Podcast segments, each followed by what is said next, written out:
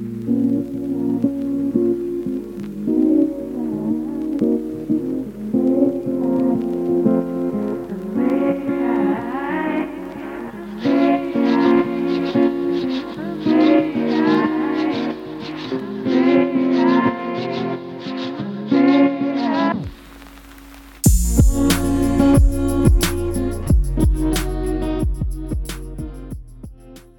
Hey everyone, this is Megan with the Wrong Kind of Christian podcast. I said last week that the beginning is always the hardest for me, and that's still true. So, in thinking of where to start, I spent some time asking God to guide my steps, show me where I'm supposed to be. Ironically, He took me back to a book I've studied many times, though not necessarily by my own choice.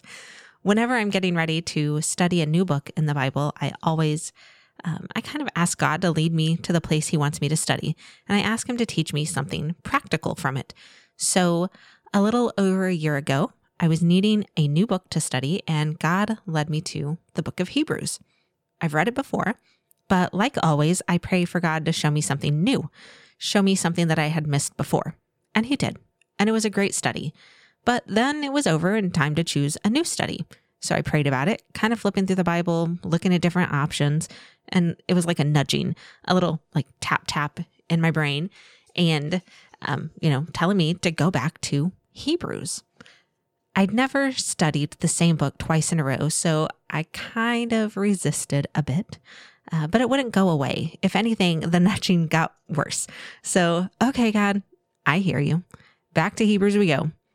I must have missed something the first time around. So I read through it again, and he continues to teach me the things through my study.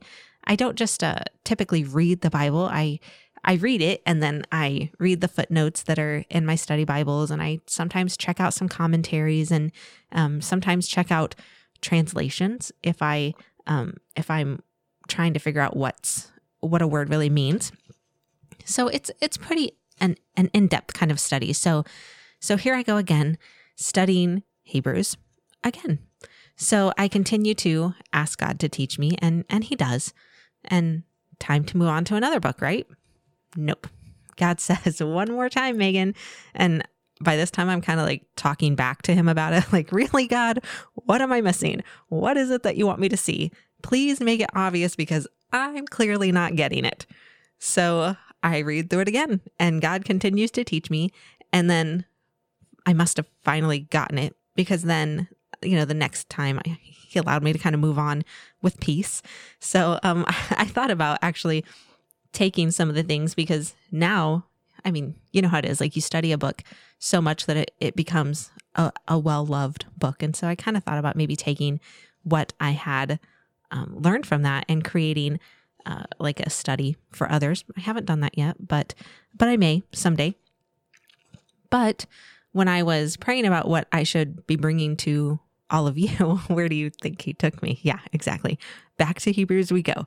So I think at least that I may understand why this time. So remember that um, I'm always looking for practical applications. And I think this may be at least one of the reasons that we're starting here. The world we live in today places so many things as highest priority in our lives. Sometimes we place our jobs as priority. Sometimes it's the act of learning. Um, sometimes it's hobbies or or family or friends. Those are all priorities, but we give those the top priority spot. Sometimes even the idea of church itself becomes the priority. And well, you know, in our climate today, politics takes priority a lot. We say that everything that is most important to us takes precedence in our lives. But as Jesus followers, we really know it in our heart of hearts that this isn't the real truth. So the book of Hebrews is actually all about explaining how Jesus is above all, like above all. And that's a message that our world doesn't like and is not okay with.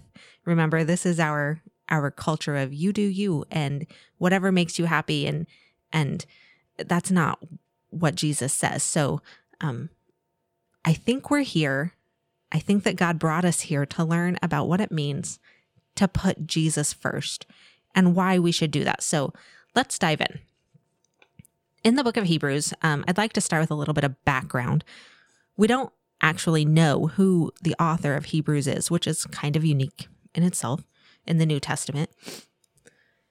There's some speculation of course that that we know who it is but there's no concrete proof of anyone's authorship. Like some people say that it's barnabas some say it's paul some say luke even.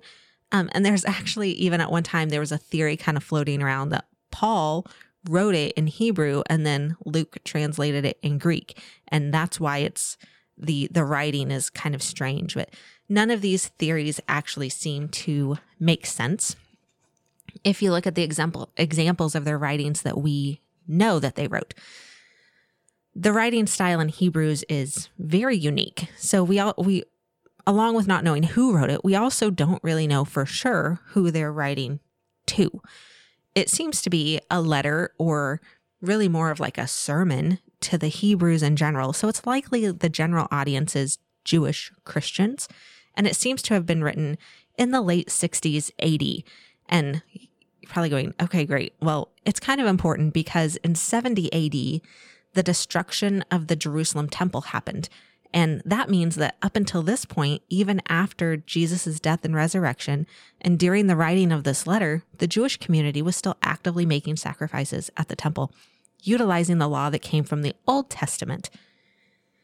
The problem with this is that Jesus has already came and he fulfilled the law so he finished it. He he basically finished the Old Testament law so that it was no longer necessary.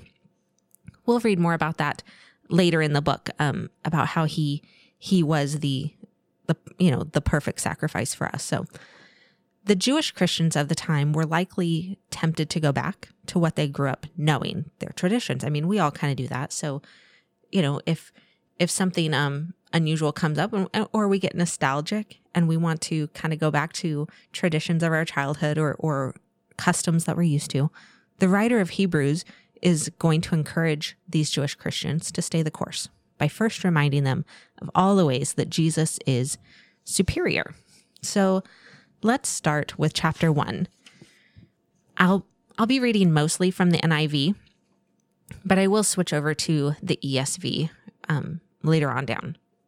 So, chapter 1, verse 1 through 3 is where we'll start here.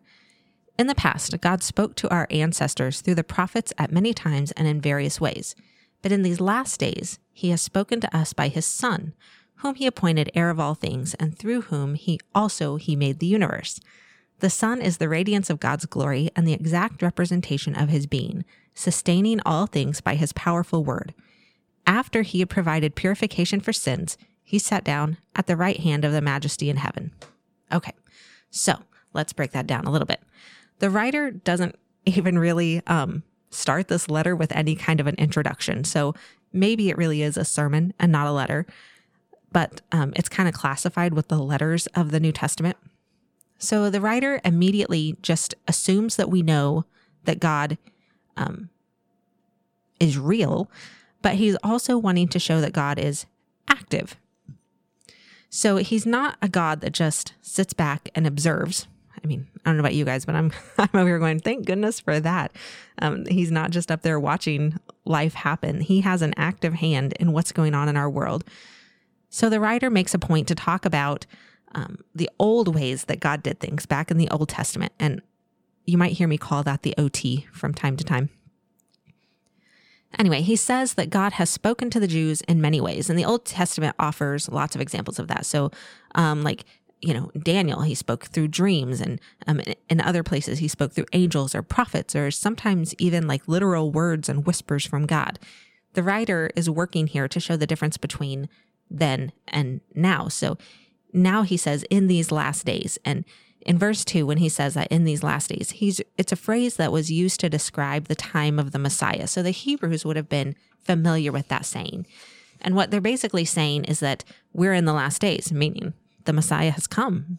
And remember who he's talking to. These are jewish christians. So these people already believed but they were struggling with doubt which you know is not so unlike many of us do from time to time today. If we think um, if we think back to what the Jews were actually expecting as a Messiah, you know, a mighty king, a ruler that would come and make Israel the greatest nation on earth. Well, we can understand why they struggled, right? That's not at all what happened.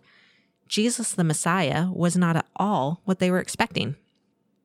And they thought that Jesus, well, the Messiah would come to save Israel and make it this amazing nation, like the the rulers of the world. And that's really, you know, that's not what happened. He didn't come to just save Israel, he came to save all. So we know how it is when we're expecting one thing, but something else shows up instead. It, it's a bit disconcerting. And sometimes um, we push, sometimes we push against it because it's not what we wanted or, or what we thought was going to happen, even if the actual outcome is better in the end. Sometimes we're resistant to that. So the author is trying to kind of bridge the gap for the Hebrew Christians, taking them from what they expected to what actually came in the form of Jesus Christ. So in the OT, God reveals part of himself to the Jews, but in Jesus, we see that God is really like, because let's face it, you know, that quote, like father, like son, is it, it's a saying for a reason. So what God revealed in the past was meant to prepare the way for Jesus. And when Jesus showed up, he actually was, um, you know, reflecting God to the to the people of of that time, to the Jews. And in order to convince these Jewish Christians of Jesus's greatness, the author kind of tells them seven things. Um, very succinctly, he he says that God appointed his son to be the heir like the heir to the throne. God, through Jesus, created space and time. Fascinating. We'll talk about that later. The son reflects God's glory. The son reveals God's nature. The son sustains the world, and the son become became the ultimate sacrifice to make us clean. And the last thing is that Jesus is now sitting at God's right hand, which is, you know, a place of honor. We'll talk about that as well. But let's keep reading first. In verse 4, so he became as much superior to the angels as the name he has inherited is superior to theirs. Verse 5. For to which of the angels did God ever say, You are my son? Today I have become your father. Or again, I will be his father, and he will be my son. So the first thing we read here is that Jesus is greater than the angels. And while this seems very common sense to most of us, to the Hebrews, the angels were like, God's agents. You know, they were um, spectacular beings that were meant to be feared and re- kind of revered um, because he sent them to do his bidding. He was, they were his representatives. We see them mentioned several times in the Old Testament and and sometimes in the New Testament even. So the Hebrews were very familiar with with angels and and their connection to God. Verse 4 kind of culminates the seven things that we just talked about Christ the heir, the creator, the revealer, the sustainer, the redeemer, the rester, and now Christ supreme. So, why is that important that the Hebrews and us today, why is it important that we grasp that Christ is superior to angels? And I think it's really about um, helping us understand Jesus's true nature. We seem to understand the nature of unknown things better if we can see similarities and differences when it's compared to something familiar. So the Hebrews were very familiar with the angels, so the author used what they knew to explain Christ's greatness. The author is also explaining that while the Old Covenant, like um, I'll probably call this Mosaic law most of the time, while the Old Covenant came through angels to Moses, the new and final covenant came through Jesus and Jesus alone. So, like, no angel help needed here. Another reason um, for this comparison is because there was uh, like there was a little bit of a tendency to worship the angels in the early church, um, which you know there are some people who still kind of there's a there's a unique fascination with angels and and the writer is saying like hold up wait a minute don't miss the mark jesus is far superior than the angels and he goes on to say, don't just take my word for it. Listen to what God has said about Jesus. And I'm going to read this section in the um, English Standard Version just because um, I want to read some of my own notes and I've been jotting those down in my ESV Bible and not my NIV. So, Um, it's it can be kind of a confusing section because God the Father is referring to God the Son as God, and so it's a lot of God said to my God. And um, if you would like to see a graphic of this section, like a a, a digital version of this, I will um, put one up on my website. I'm I'm a visual learner by nature, so I totally get that, and I will create that and put that on um, wrongkindofchristian.com, and I'll try to link it in the show notes. But no promises on that. But you will be able to find it on the website. So, um, verse six. Let's start there. And remember, this is ESV now, not NIV. So a little, little bit of wording changes. And again, when he brings the firstborn into the world, he says, Let all God's angels worship him. Of the angels, he says, He makes his angels winds and his ministers a flame of fire. But of the Son, he says, Your throne, O God, is forever and ever, the scepter of uprightness and the scepter of your kingdom. You have loved righteousness and hated wickedness. Therefore, God, your God, has anointed you with the oil of gladness beyond your companions. And you, Lord, laid the foundation of the earth in the beginning, and the heavens are the work of your hands. They will perish, but you remain. They will wear out like a garment. Like a robe, you will roll them up. Like a garment, they will be changed. But you are the same, and your years will have no end. And to which of the angels has he ever said, Sit at my right hand until I make your enemies a footstool for your feet? Are they not all ministering spirits sent out to serve for the sake of those who are of those who are to inherit salvation? It's kind of a mouthful, sorry.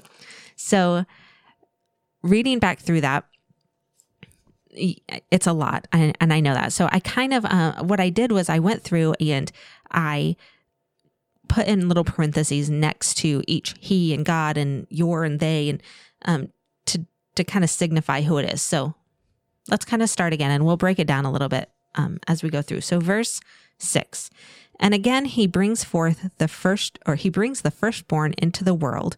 He says, "Let all God's angels worship him." I'm not sure that there's any confusion on that one so much, but what we do see is that verse 6 proclaims Jesus as the firstborn. And the Hebrews would have had a different understanding of firstborn than what we do today. So for the Hebrews, this would have meant, it would have been more of a title. So, like in the Old Testament, King David is called the firstborn, even though he is definitely not the firstborn in his family. Um, it's, it basically is more than a lineage descriptor. The firstborn is essentially the heir. So um, here, God is proclaiming the heir into the world. He brings the heir into the world. Let all God's angels worship him. So even here, God is saying the angels are going to worship him. So he's not one of them. The angels are going to worship him. Verse 7, with my little added notes. Of the angels, he, we're talking about God the Father, he says, he, God the Son, makes his angels winds. So makes his angels is Jesus's angels and his ministers a flame of fire. His being Jesus again. So Jesus makes Jesus's angels winds and Jesus's ministers a flame of fire. I know it's a mouthful. That's why I'm totally offering the graphic up there and you guys can check that out. But verse seven, um, God the Father points out that these are Jesus's angels and he is Lord over them too. They are his ministers working for him. He's not even a peer among them. Verse 8, but the of the Son, he says, Your throne, O God, he's talking to God the Son here. Your throne, O God, is forever and ever. So God the Father has just declared God the Son as a God. Um, the scepter of uprightness is the scepter of your kingdom. You, God the Son, have loved rightness, righteousness and hated wickedness. Therefore, God, your God, here we're talking about God the Father, has anointed you, God the Son, with, with the oil of gladness beyond your companions. So, verse 8, God the Father has called Jesus his son God. And this is this is huge. The first person of the Trinity has called the second person of the Trinity God, and that is significant. And verse 9 kind of explains it even more. So um, he goes on to say, and this is, you know, this is God the Father's words. verse 9 says, God, your God. And so that shows the Father's position in the Trinity, that he is the authority over the Son. So, you know, we're we're basically um, starting to understand the hierarchy here. God the Father, God the Son, Holy Spirit, right? Which not part of what we're reading today, but yes. Verse 10 And you, Lord, talking about the son, laid the foundation of the earth in the beginning, and the heavens are the work of your hands. I'm going to stop there for a minute because God the Father just said that the Son created the foundations of the earth. And please understand, I'm not, you know, I mean God the Son, Jesus. Jesus created the foundations of the earth. I don't know about you, but the first time I read this, I um, and truly kind of understood what, what it was saying, I was blown away. I always had my head wrapped around the idea that God the Father created all. But here it clearly says that God the Son, Jesus, laid the foundations of the earth, and the heavens are the work of your hands. Verse 11 They will perish, but you, the Son, will remain. You will all wear out like a garment.